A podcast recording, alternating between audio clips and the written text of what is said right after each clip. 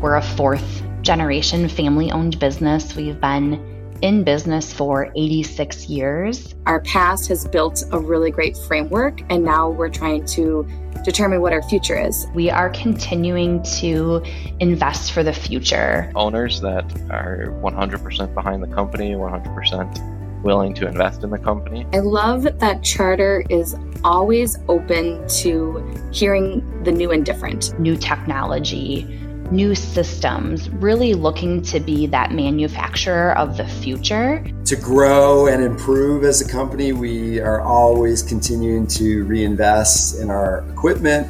Our business process and our people. Our culture is very family oriented. I've definitely made lifelong friends here. There's always an opportunity to work and learn with my team or even our business partners. John Mello is the current CEO.